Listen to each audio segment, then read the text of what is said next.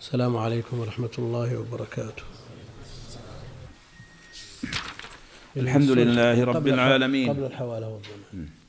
الحمد لله رب العالمين وصلى الله وسلم على نبينا محمد وعلى آله وصحبه. قال رحمه الله تعالى باب الشركة وشركة الأبدان جائزة. وإن اشترك بدنان بمال أحدهما أو بدنان بمال غيرهما أو بدن ومال أو مالان وب وبدن, وبدن أو مالان وبدون صاحب وبدن صاحبه عندنا وبدون يا شيخ. لا. أو ما سم.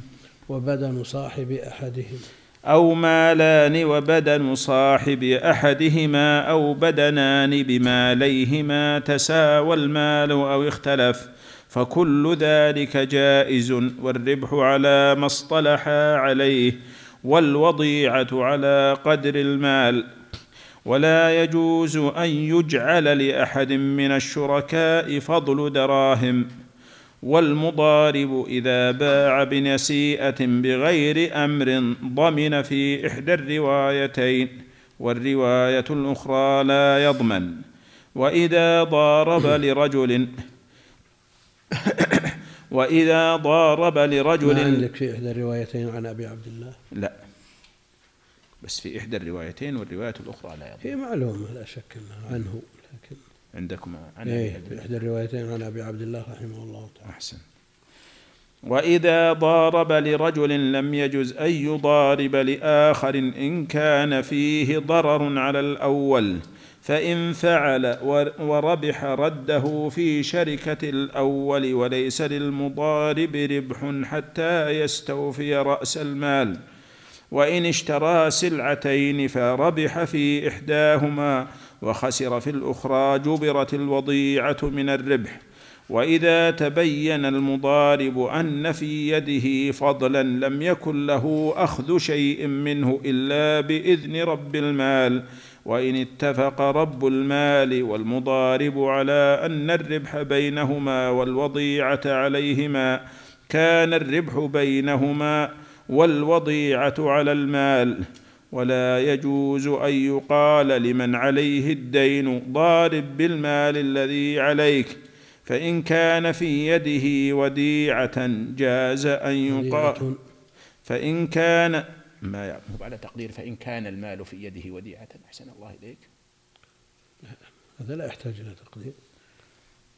وإن وجدت وديعة في يده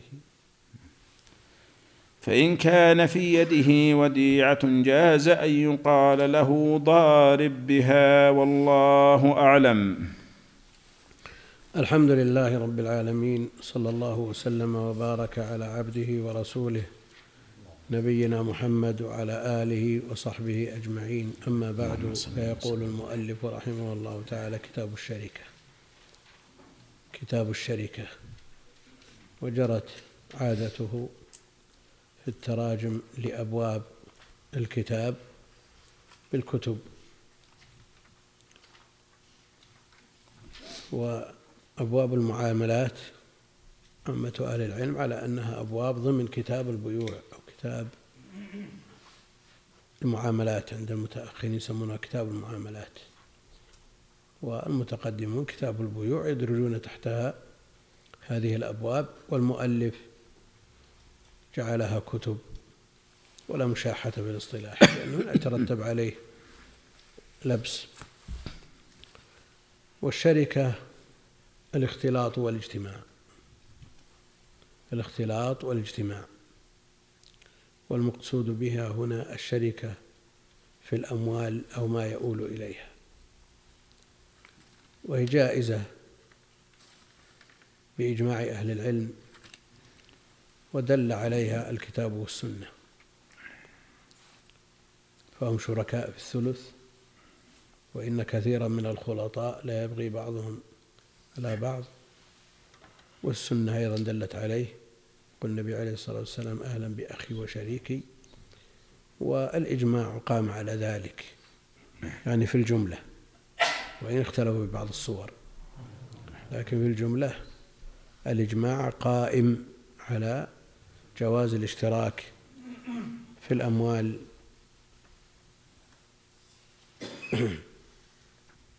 قال رحمه الله وشركة الأبدان جائزة.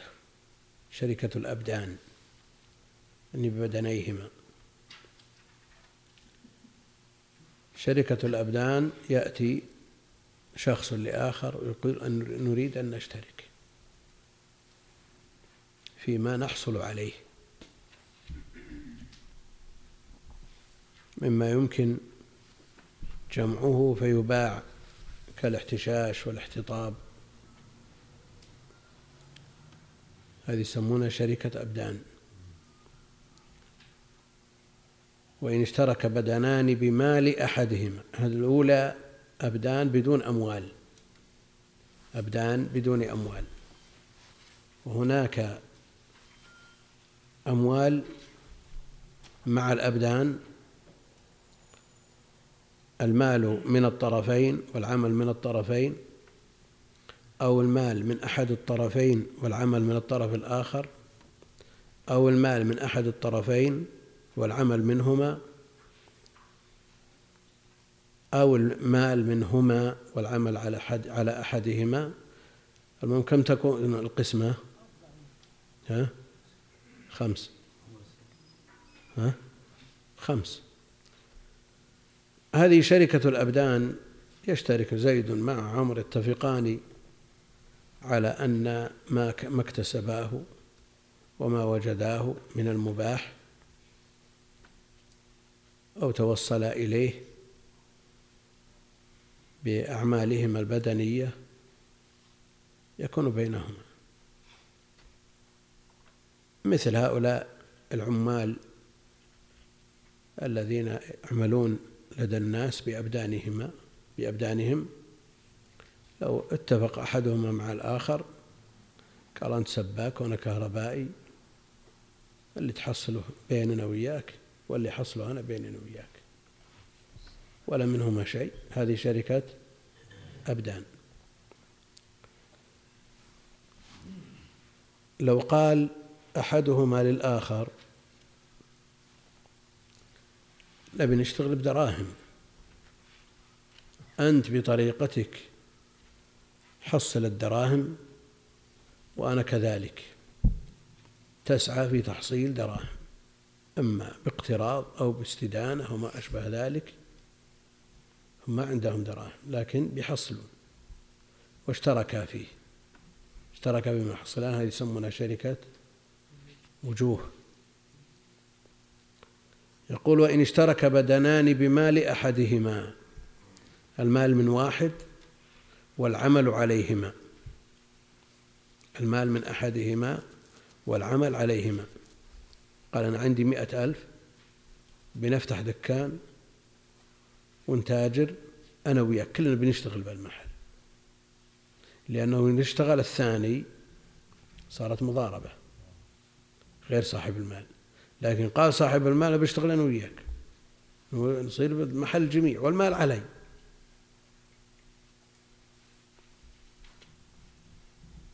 هذه أيضا وش تسمى؟ بدنان بمال أحدهما. الأبدان الصورة الأولى مجردة عن الأموال ما فيها أموال. نعم؟ إلا أنه بعد كسبه هذا الحطب يصير مال. والحشيش يصير مال. وإن اشترك بدنان بمال أحدهما. قال عندي مئة ألف. ونبي نفتح محل بهالمئة ألف. نشتري بضايع ونبيع أنا وياك. وأنت حاسب على رأس السنة. فالربح على ما يتفقان عليه. إن جعل مثلا لصاحب المال النصف ثم الربح بينهما.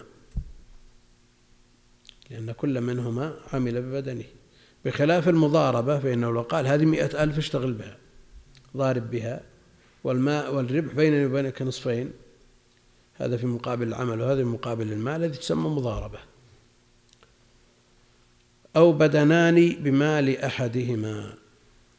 الصورة الثانية اشترك بدنان بمال أحدهما شركة أبدان ومضاربة معا.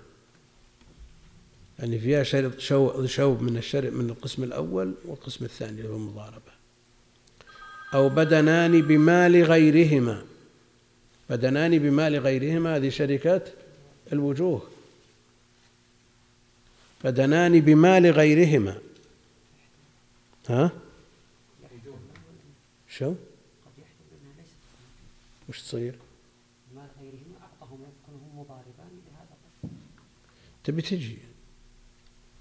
المقصود أن المؤلف حصر الصور ولا سماها.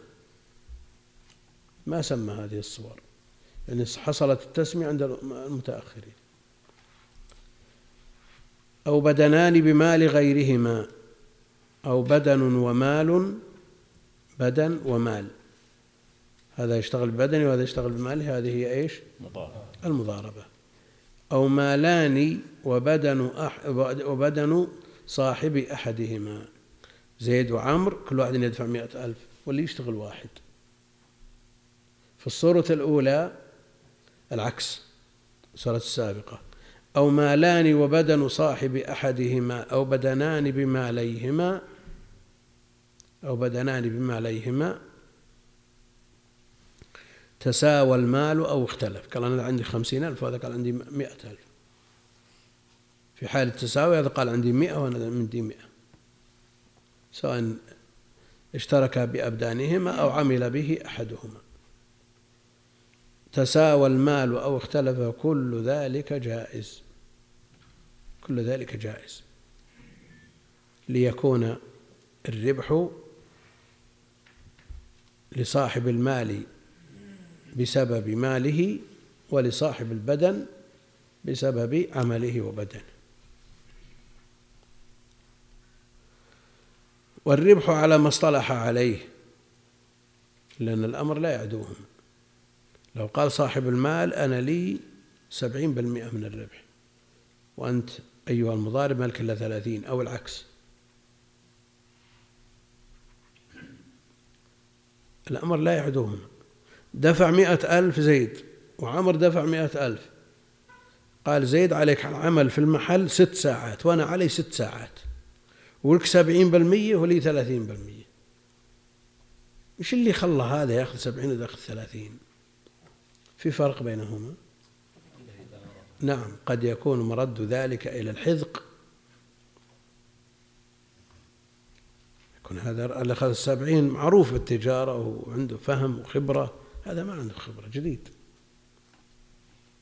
كثيرا ما يتنازل الإنسان ويهضم نفسه حتى يتمكن ويتعلم ثم بعد ذلك ينفصل.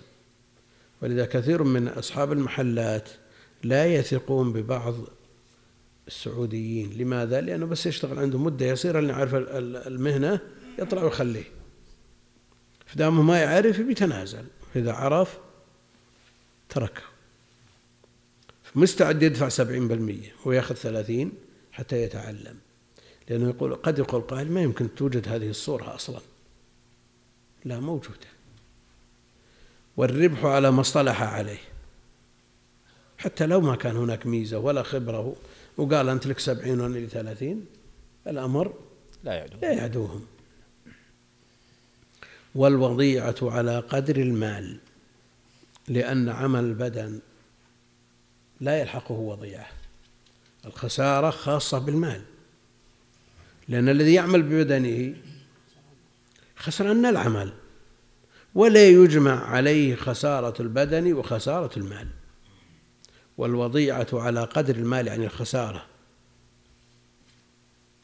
في حال المضاربة دفع مئة ألف إلى زيد إلى عمر وقال ضارب أيام تمت السنة ولا سبعين سبعين ألف. الربح بينهما بالسوية. هل يمكن صاحب المال يقول ادفع 15 يصير 85 خسر 15 من 15 لا. لا على صاحب المال فقط. لأن ذاك المسكين سنة يكدح وذهب عمله سدى. فلا يجمع له بين الخسارتين. والوضيعة يعني الخسارة على قدر المال. ولا يجوز أن يجعل لأحد من الشركاء فضل دراهم. فضل دراهم محددة معلومة محددة. وصاحب المال هذه مئة ألف لمئة وعشرة صافية والزود الزائد من الربح بين أنا وياك هذه العشرة لا تجوز. لأن التجارة مبنية على الربح والخسارة. مبنية على الربح والخسارة. فاحتمال ما يربح إلا العشرة. مثل نظير ذلك ما قيل في المزارعة. نظير ما قيل في المزارعة الصورة التي نزلت عليها أحاديث النهي أن يقال لك هذه البقعة من من الأرض. نتاج هذه البقعة اللي على الجداول أقبال الماذينات كما جاء كما جاء في الحديث الجهة اليمنى الجهة اليسرى الشمالية الجنوبية لي والباقي لك نقول لا ما تجوز هذه لأنه يمكن ما يطلع إلا هذا أو يطلع الثاني ولا, ولا ينتج هذا. فيتضرر التجارة كلها مبنية على الغنم والغرم. ولا يجوز أن يجعل لأحد من الشركاء فضل دراهم. إما تجعل هذه النسب التي يستفيد منها الطرفان أو يخسر الطرفان. لكن لو جعل يفسد العقد أو يلتغي الشرط. لا الشرط باطل. الشرط باطل.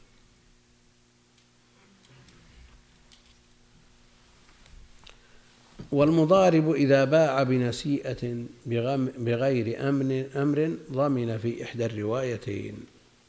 المضارب إذا أعطاه صاحب المال. المال قال له ضارب بهذا المال وتسمى عند العامة. يسمونها العامة؟ ها؟ شو؟ لا هي تجربة أنت عبرت من عندك. ها؟ لا هي ألفاظ توقيفية يعني ما اللي ما يدري ما, ما يمكن يجيبها إطلاقا. ها؟ صحيح. استعملوها العامة كيف ينحتونها الله أعلم. يعني مثل ما قالوا في السلم التتب يعني لو تبتل تفكر ما جبته لأنها ما تدرك من حيث المعنى ولا السياق ولا ما قبلها ولا ما بعدها ما يمكن. وهي موجودة عند العامة المضاربة موجودة.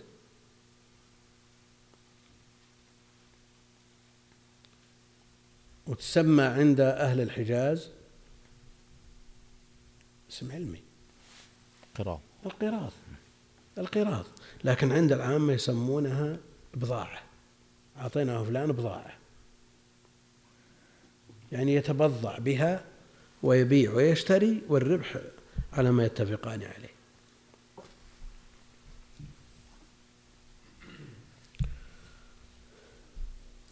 قال والمضارب إذا باع بنسيئة. أعطاه مئة ألف. اشترى بضاعة بخمسين. واشترى بخمسين سيارة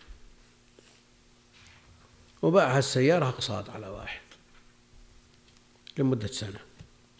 والخمسين اشترى بهم بضاعة وباع واشترى إلى أن تمت السنة تمت الأقساط وتم.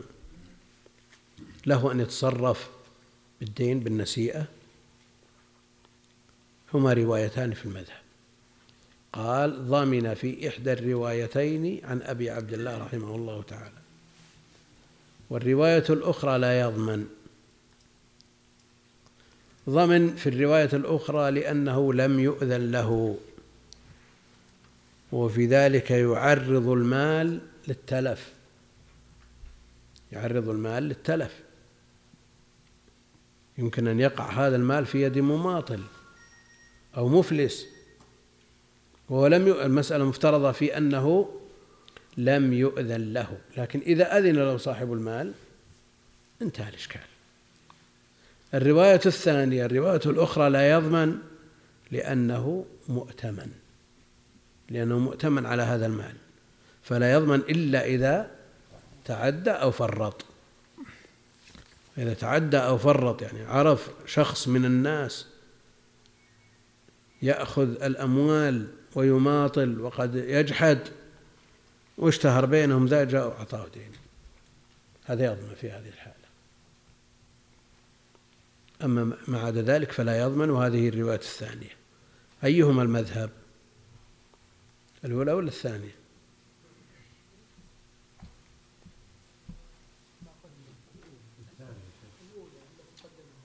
ما ما هنا قاعدة عند المؤلف ما في قاعدة.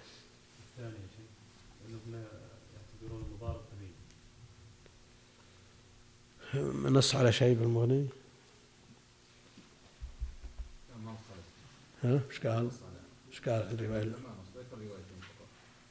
اي إيش قال؟ اقرأ الشرح قال صلى الله عليه وفي البيع نسيء روايتان إحداهما ليس له ذلك وهو قول مالك وابن أبي ليلى والشافعي لأنه نائب في البيع فلم يجوز له البيع نسيئة بغير إذن صريح فيه كالوكيل وذلك لأن النائب لا يجوز له التصرف إلا على إلا على وجه الحظ والاحتياط وفي النسيئة تغرير بالمال وقرينه الحال تقيد مطلق الكلام فيصير كانه قال بيعه حالا.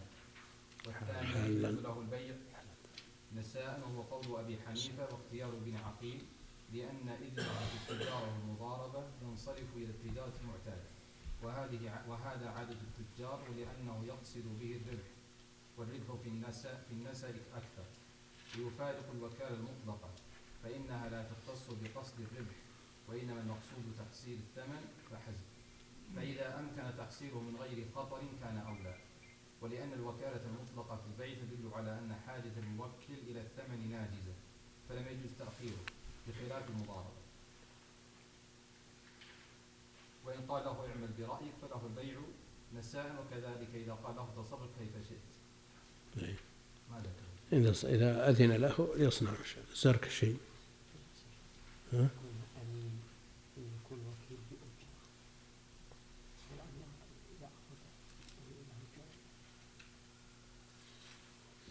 لأنه مخرج على أنه أمين لا يضمن إلا إذا فرط. عن الرواية الثانية. زركشي موجود؟ شو يقول؟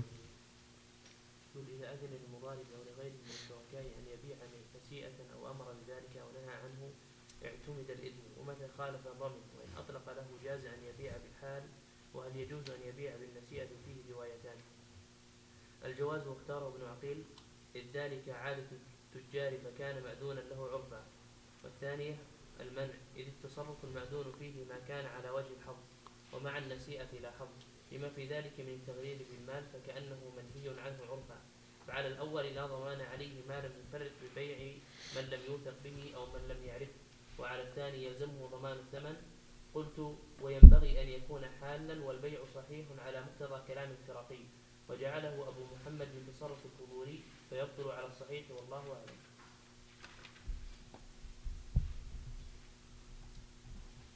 في من كتب المتأخرين. في من شرح المتأخرين عندكم شيء؟ في أحد يجيب الشرح الممتع واحد من الأخوان شو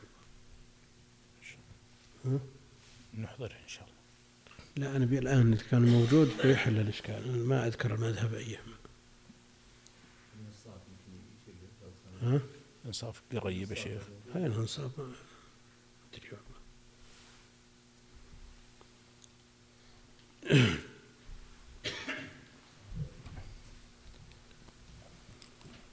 تحرر نحررها إن شاء الله. بعد متى ما تجيبون لا لا نحررها إن شاء الله. غلام غلام الخلال. ما يخالف إن شاء الله. نحضره ونحررها إن شاء الله. طيب. قال رحمه الله وإذا ضارب لرجل لم يجز أن يضارب لآخر.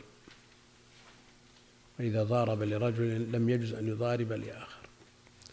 إن كان فيه ضرر على الأول. إذا كان عقد المضاربة يستغرق الوقت كله. يستغرق الوقت كله. أما إذا كان وقت المضاربة محدد بنصف النهار مثلا أو كذا ساعة ثم اشتغل الثاني في باقي الوقت. اللهم إلا إذا كان يترتب عليه انهاك بدني بحيث يحتاج إلى راحة فيستغل الوقت الثاني للراحة. هذه محل نظر بلا شك. وإلا لو كان مضارب وفتح محل دكان وجاء بالبضاعة بقدر دراهم المضارب الأول وجعلها في دكان. جاء واحد قال أبى أحط لك البضاعة على الرصيف لا تدخلها الدكان بحطها لك على الرصيف وإذا جاك أحد باع عليه. هذا لا يتضرر صاحب المحل إلا إذا كانت البضاعة نفسها إذا كانت نفس البضاعة لكن إذا كانت بضاعة مواد غذائية. ثم جاب له مجموعة كتب. حطنا على الرصيف وقال جاكم طلاب العلم باع عليهم. هل يتضرر صاحب المحل؟ يتضرر في صورة ما إذا كان الزبائن داخل المحل وهو طالع عند ذولا يبيع عليهم. أو يترتب عليه تأخير الزبائن أو شيء. على كل حال القيد بغض النظر عن التصوير إن كان فيه ضرر على الأول. إن كان فيه ضرر على الأول. طيب إذا كان في ضرر على الآخرين غير الأول. على آخرين مثل ما يمنع الموظف من أن يتاجر. هو منع من أجل مصلحة غيره. ولا يقول أنا طلعت من الوظيفة الساعة ثنتين بعد العصر إيش عليهم؟ أبى أشتغل. هو ممنوع من أجل الثانيين تتاح لهم فرص. نعم؟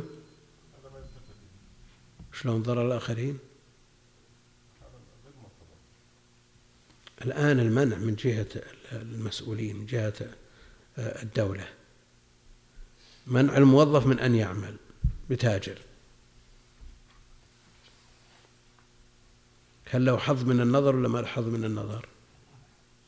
نعم هو من أجل مصلحة بقية الناس. أنت ما دام توظفت وصار لك مصدر رزق ودخل ولي الأمر الذي وظفك وأعطاك هذه الأجرة. ما يملك أن يقول لك لا تشتغل علشان هالناس العاطلين يشتغلون؟ ها؟ لا هو هو هو أمر من ولي الأمر مرتب على مصلحة وليس فيه معارضة لشيء. ها؟ شرط في العقد العقد. إن تعاقد. عليه هو معروف متعارف هذا. متعارف إنه وش غيره؟ قضية أن الإنسان قد يبالغ في هذا حتى يؤثر على العمل. لا هو قدامه الليل وبيشتغل العصر والمغرب والليل بينام ويستأنف عمله. لكن مثل هؤلاء لا ينفك عملهم الإضافي من التأثير على العمل الأصلي لأنه يمكن يبيعوا ويشتروا وقت الدوام. بهالتلفونات ويشتغلوا. تشوفون أيام الأسهم كلهم بدأ يشتغل بهالأجهزة مخلين عملهم فلا شك أن مثل هذا التفرغ للعمل الذي حصل عليه التعاقد هو الأصل. لكن يبقى أن بعض الناس يضطر. هل نقول أن مثل هذا البيع الممنوع وفي, وفي أصله مباح إنما منع لعارض أسهل من من مسألة الناس أو أشد؟ يقول أنا أنا راتبي ثلاثة آلاف وأسرتي تبع خمسة. أحتاج إلى ألفين. أروح أتكفف الناس ولا أشتغل؟ نعم. هذا أسهل. بلا شك. ها؟ عام ودخله مخصصات. لأن في ناس يستثنون. دخله مخصصات. ها؟ نعم دخله مخصصات كثيرة. والعموم في نصوص الشرع إذا دخلها تخصيص تضعف.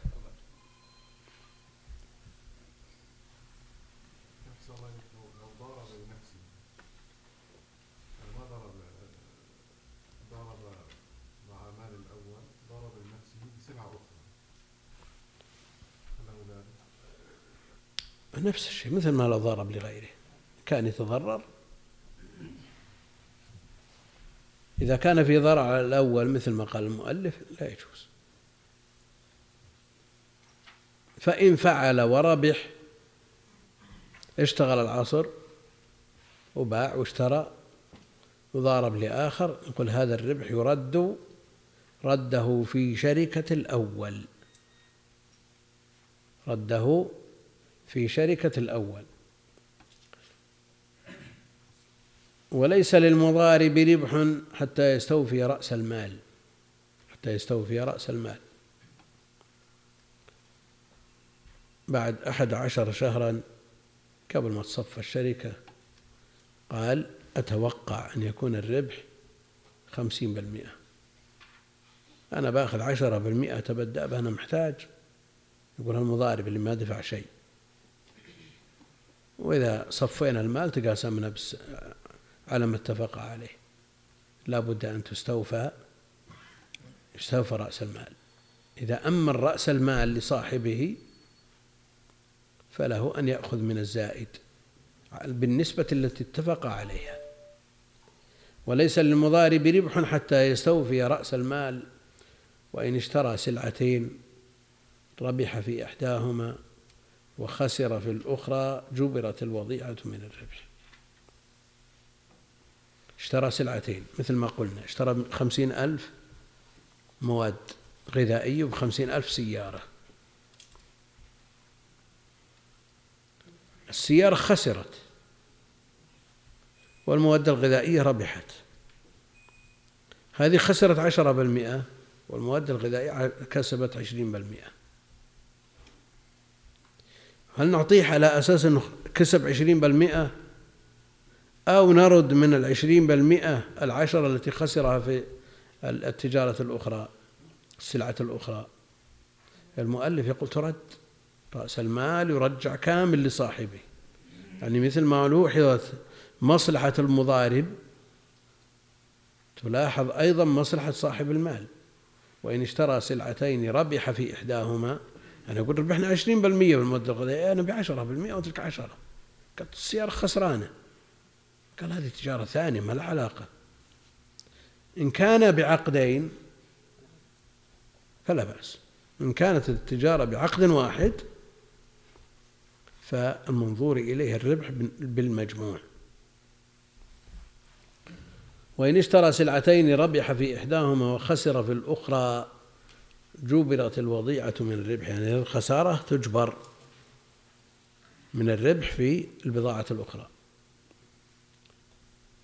وإذا تبين للمضارب أن في يده فضلا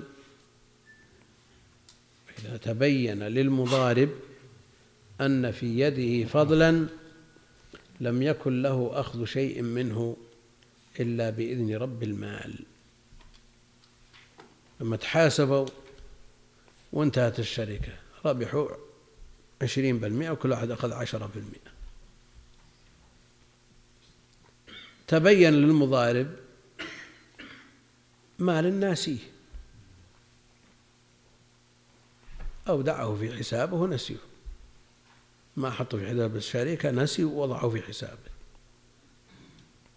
يقول تحاسبنا وقضينا وخلاص انتهت. ورضي صاحب المال وانصرف لا. لم يكن له أخذ شيء منه إلا بإذن رب المال. إذا أذن رب المال فالأمر لا يعدوه. إذا طابت به نفسه. وإلا فالأصل أن هذه الزيادة تضاف إلى الربح وتقسم بينهما.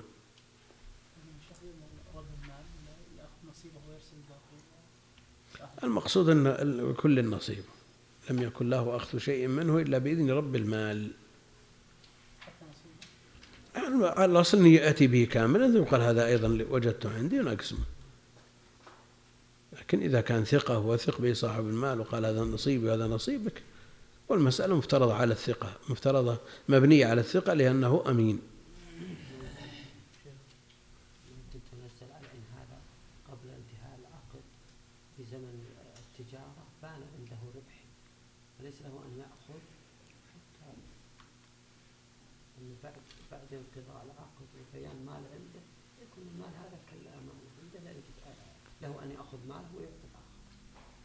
على كل حال الأمر سهل يعني إذا ليس له أن يأخذ منه إلا بطيب نفس من صاحبه.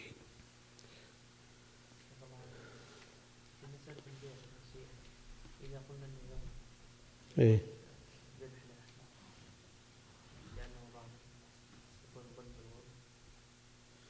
نعم.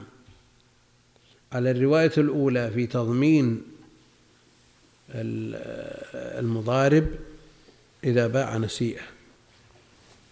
طيب باع نسيئة وجت. جاء المال بربح الربح لمن؟ الأصل أنه على الشرط. لكن يقول ما دام ضمناه وصاحبه ما رضي أن يباع نسيئة ما رضي أن يباع نسيئة فهل يكون له نصيب من الربح وما رضي في هذه في هذه الصورة؟ كان أنا ما فوضتك تبيع دين يستحق ربح ويقول سدى ها؟ هل يستحقه باعتبار أن المال له أو لا يستحقه باعتبار أنه ما أقر الصورة ها؟ المال ماله يا شيخ؟ اي بس يكون هو لو ما جاء المال ضمنه المضارب لكن ربحه ماله يا شيخ. لكن لو ما جاء ضمنه. نعم.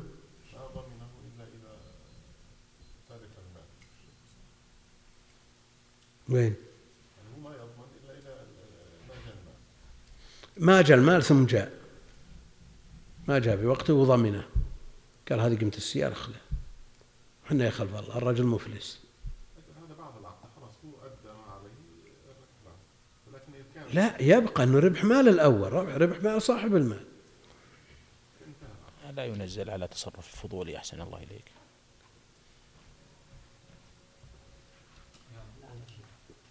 لما يضمن يضمن المال بربحه أو يضمن المال بدون ربحه هو لما آه، اعتراض صاحب المال يدل على عدم إقراره هذا العقد.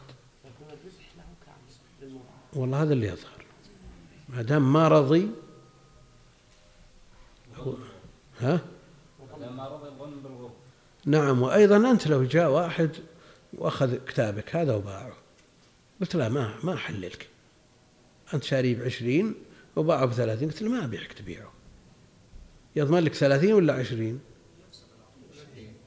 يجيب لك نفس الكتاب عشرين تقول لا أنت بعت أنت بعته بثلاثين يوم جت يوم جت القيمة تقول لا أنت بايعه بثلاثين بثلاثين. ما رضي ما رضي بالعقد أصلا. شلون؟ لا أنا أقول لك هذا تصوير ما هو بأصل المسألة. تفضل أبو عبد الله. صاحب المال. لن يعترض إلا إذا غلب على ظنه أنه تصرف خا- خاطئ وأنه تعرض المال لل- لل- للتلف. لو لو خرجناها على التصرف الفضولي. التصرف الفضولي متى يجوز؟ إذا أذن الأصيل صاحب المال. إذا ما أذن قال شريت لك السيارة؟ قال والله ما أبيها. ولزمته؟ ولزمت المشتري. يستحق صاحب المال شيء؟ ما يستحق شيء. ما يستحق شيء. نعم. لكن إذا خرجناه على أنه اعتراض في أصل العقد ما ما عقد العقد إلا للتجارة كما قال في رواية المغني على الأول. ما عقد العقد إلا للتجارة هذا من التجارة. فاعتراضه اعتراضا على أساس العقد. على شرط في العقد. ما هو واضح. اعتراض صاحب المال. إيه؟ اعتراض ينقض اعترض اعترض صاحب المال على هذه الصورة لأنه يعرضها للتلف. ينقض العقد من أساسه. لا. هذا التصرف باطل وعليه يلزمه آه، بدله ضمانه.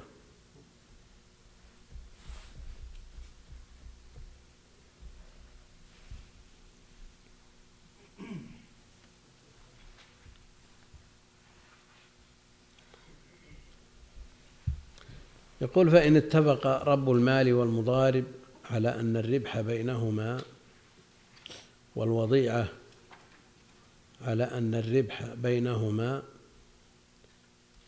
إيش عندكم الوضيعة عليهما ها؟ على أن الربح بينهما والوضيعة والوضيعة. عليهما ها؟ قل والوضيعة بينهما عليهما وإذا استوفت أن الخبر جاز العطف بالرفع م? وأن استوفت ولا ما استوفت على أن الربح بينهما استوفت وجائز رفعك معطوفا على معمول إن بعد أن تستكمل استكملت الجملة المبتدأ والخبر يجوز الرفع. وتكون حينئذ استئنافية والوضيعة عليهما كان الربح بينهما والوضيعة على المال كما تقدم. كان الربح بينهما والوضيعة على المال يعني الخسارة على المال. وأما المضارب فلا يلحقه شيء من الوضيعة على ما تقدم.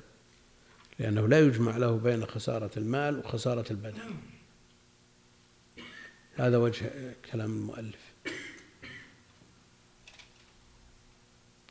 ولا يجوز أن يقال لمن عليه الدين ضارب بالمال الذي عليك. ضارب بالمال الذي عليك. فإن كان في يده وديعة جاز أن يقال له ضارب بها. عليه دين الدين إما أن يكون مؤجل وإما أن يكون حال. يدخل في الصورة الأولى التي ذكرها المؤلف التي هي الدين ضارب بالمال الذي عليك. ولا يجوز أن يقال لمن عليه الدين ضارب بالمال الذي عليك. إذا كان مؤجل هذا واضح. وإن كان حال مو بحكم حكم الوديعة في يده وديعة هذا ال- الوديعة يد أمانة الشركة على أمانة وهذا يكون يد ضمان. يد ضمان.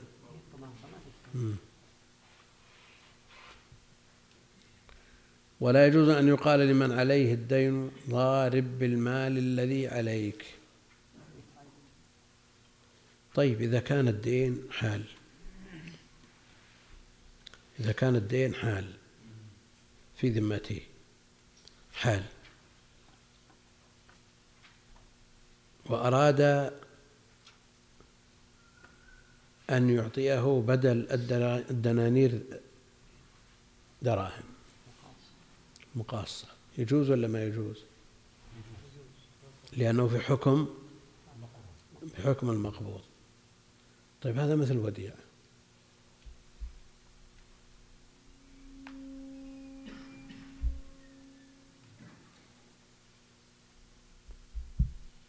ها يا إخوان. ها؟ ما في قرض. دين- خلاص دين حال. دعنا من الدين المؤجل هذا ما في إشكال.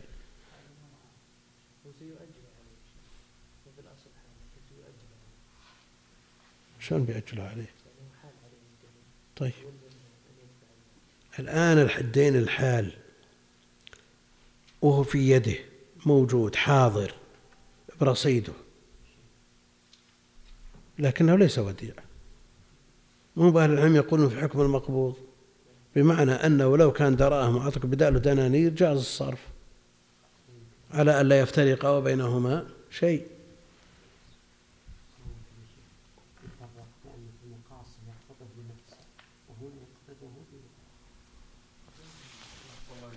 لأنه كأنه في هذه الصورة يتولى الطرفين. كأنهم عللوا بهذا يتولى الطرفين ولا يجوز له ذلك. على كل بنشوفه بالشرح وإن كان في يده وديعة وديعة جاز أن يقال له ضارب بها. فرق بين الدين والوديعة. هو دين في الذمة.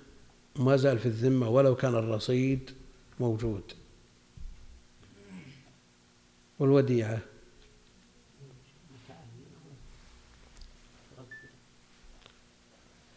لأنها باقية بعينها. باقية بعينها ما تصرف فيها. قال جاز وش يقول الشارح؟ ولا يجوز أن يقال إلى آخره. المسألة كاملة شيخ؟ أي هات ولا يجوز أن يقال. قال أحسن نص أحمد على هذا وهو قول أكثر أهل العلم. ولا نعلم فيه مخالفا. قال ابن المنذر أجمع كل من نحفظ عنه من أهل العلم أنه لا يجوز أن يجعل الرجل دينا له على رد مضارب ومن حفظنا ذلك عنه عطاء والحكم وحماد ومالك والثوري وإسحاق وأبو ثور وأصحاب الرأي. وبه قال الشافعي وقال بعض أصحابنا يحتمل أن تصح المضاربة لأنه إذا اشترى شيئا للمضاربة فقد اشتراه بإذن رب المال ودفع الدين إلى من أذن له في دفعه إليه فتبرأ ذمته منه ويصير كما لو دفع إليه عرضا. وقال بعه وضارب بثمن. وجعل أصحاب الشافعي مكان هذا الاحتمال أن الشراء لرب المال وللمضارب أجر مثله لأنه علقه بشرط ولا يصح عندهم تعليق القراض بشرط. والمذهب هو الأول لأن المال الذي في يد من عليه الدين له وإنما يصير لغريمه بقبضه. ولم يوجد القبض هنا. وإن قال اعزل المال الذي لي عليك وقد قارضتك عليه ففعل واشترى بعين ذلك المال شيئا للمضاربة وقع الشراء للمشتري لأنه اشترى لغيره بمال نفسه فحصل الشراء له وإن اشترى في ذمته فكذلك لأنه عقد القراض على ما لا يملكه وعلقه على شرط لا يملك به المال. الصورة الثانية الوديعة في فرق. الوديعة قال وإن كان في يده وديعة جاز له أن يقول ضارب بها وبهذا قال الشافعي وأبو ثور وأصحاب الرأي. وقال الحسن لا يجوز حتى يقبضها منه. يعني مثل الدين. قياسا على الدين. مم. ولنا أن الوديعة ملك رب المال فجاز أن يضاربه عليها كما لو كانت حاضرة. فقال قرضتك على هذه على هذا الألف وأشار إليه في زاوية البيت. وفارق الدين. فإنه لا يصير عين المال منك للغريم إلا بقبضه ولو كانت الوديعة قد تلفت بتفريط وصارت في الذمة لم يجوز أن يضاربه عليها لأنها صارت دينا. انتهى. الجملة الأخيرة ولو؟ قال ولو كانت الوديعة قد تلفت بتفريطه وصارت في الذمة لم يجوز أن يضاربه عليها. صار الدين نعم لأنها صارت دين. إيه. بتفريطه يضمن. ويضمن في ذمته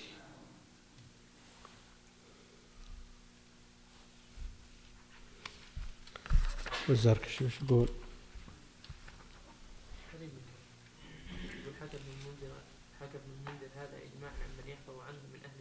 أن الدين لا يضارب به. إيه.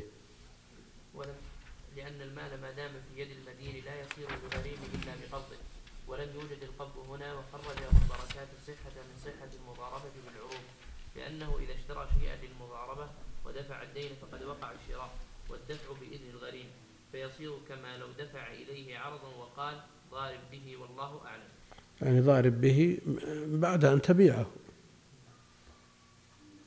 يعني أنت بعد أن تبيعه ضارب بقيمته. فالوكيل نعم الثاني شيخ قل لأن الوديعة ملك لصاحبها فجازت المضاربة عليها كما لو كانت حاضرة. ومراد الخرقي رحمه الله بهذه الوديعة الدراهم والدنانير. إذ غرضه بهذه المسألة بيان أن الوديعة يجوز دفعها لمن هي في يده مضاربة وقد يقال إن إن إطلاقه يشمل ما إذا كانت غير الدراهم والدنانير فيكون من مذهبه جواز المضاربة على العروض. كالرواية المرجوحة مع أن المسألة السابقة قد تأبى ذلك. والله سبحانه وتعالى. المسألة السابقة التي مسألة الدين. كيف تأبى ذلك؟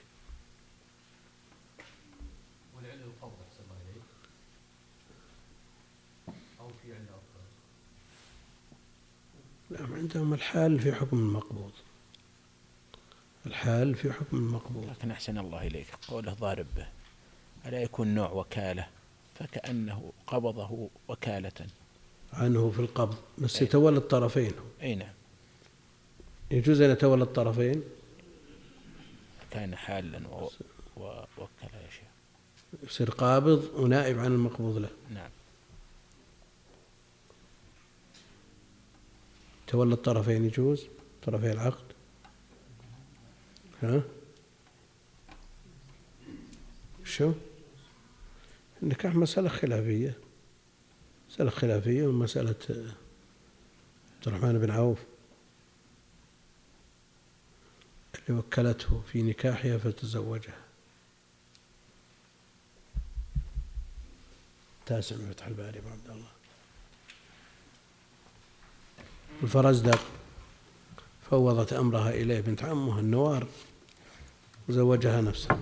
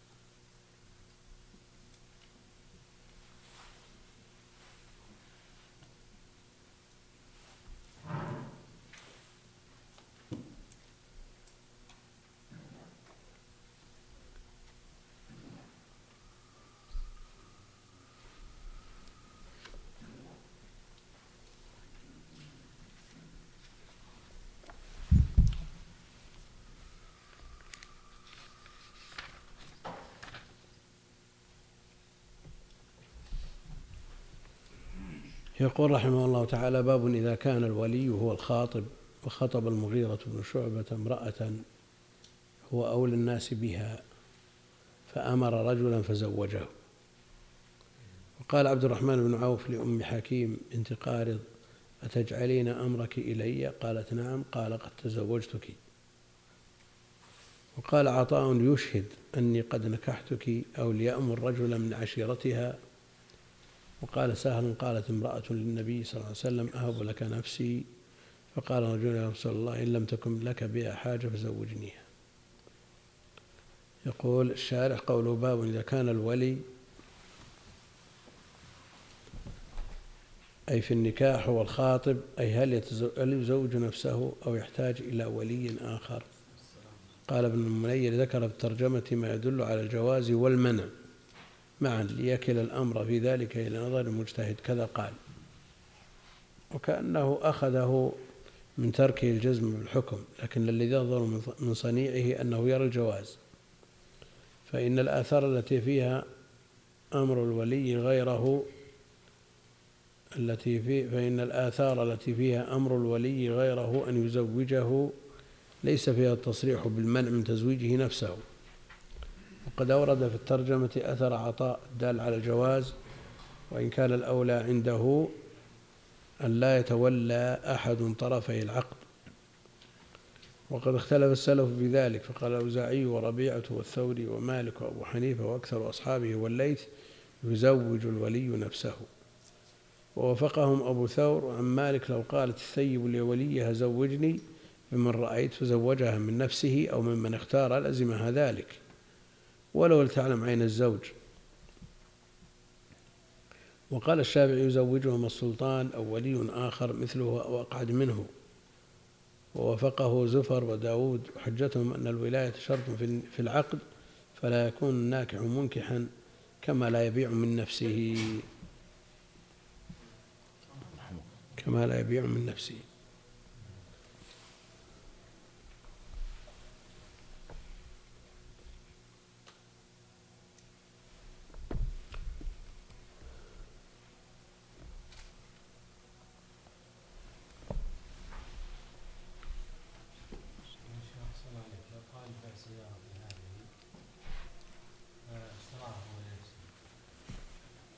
إذا حدد له الثمن قال بيعها بخمسين ألف واشتراها بخمسين. اللي توقف عليه إذا وقفت بيعها. متهم. هو متهم. أنه استعجل في بيعه.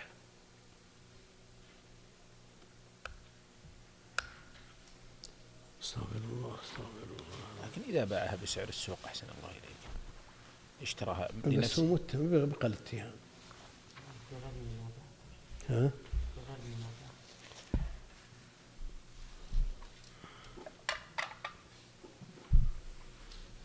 هو من تولي طرفي العقد. هو من تو- تولي طرفي العقد. تبقى التهمة قائمة. استغفر الله استغفر الله استغفر الله. إيش فيه؟ النظر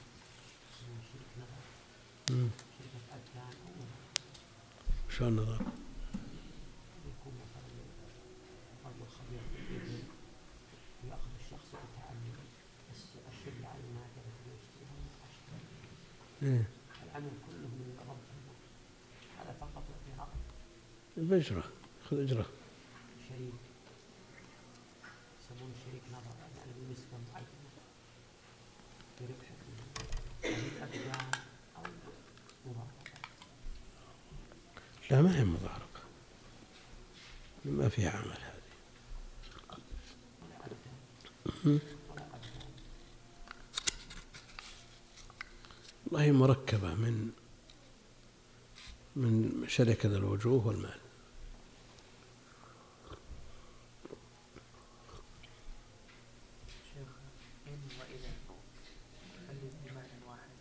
شوفه إذا قال وإن كذا عندنا في في المتن يقول وإن كذا والرحيم لا ما هو على الاصطلاح قبل الاصطلاح المؤلف.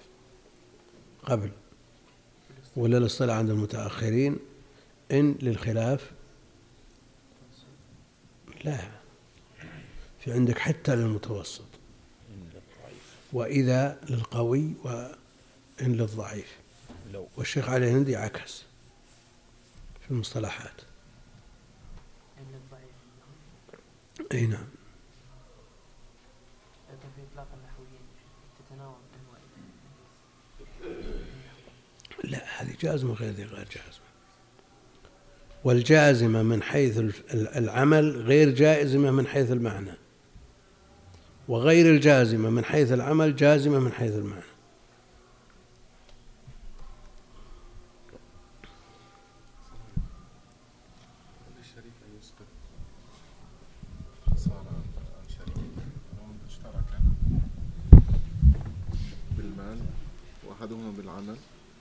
خسر التجارة وقال أحد الشركاء قال أنا بتحملها من نفسي. إذا تبرع ما حد يمنع. اللي تبرع ما حد يمنع.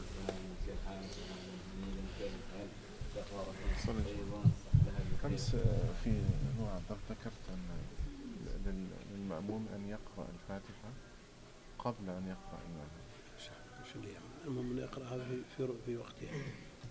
ولكن وقتها. وقتها بع- بعد ما يشرع فيها ال- الإمام كأي ركن في الصلاة؟ هي ركن. ما يلزم تقول سبحان ربي العظيم قبل يصير لا هو كان الركوع شرع في الركوع. وهذا شارع بالقيام بعد. هذا ذكر الركوع هذا ذكر القيام. هل الصحابة. ما فعلوا؟ على كل كان حال. بحرص من يقول القراءة ركن يوجدها على أي حال. أفضل من أن يقرأ والإمام يقرأ ولو لم يتيسر له إلا والإمام يقرأ لا تفعلوا إلا بأم الكتاب. اي أنا أقصد أن مع وجود هذا المقتضي في وقت الصحابة والنبي صلى الله عليه وسلم نعم. عن القراءة ما لكن ما نقل على العدم ولا ولا ما ذكر الوقوع؟ هم نقل ما نقل. خلاص. برنامج حافز للمرأة التي لا تعمل لن تعمل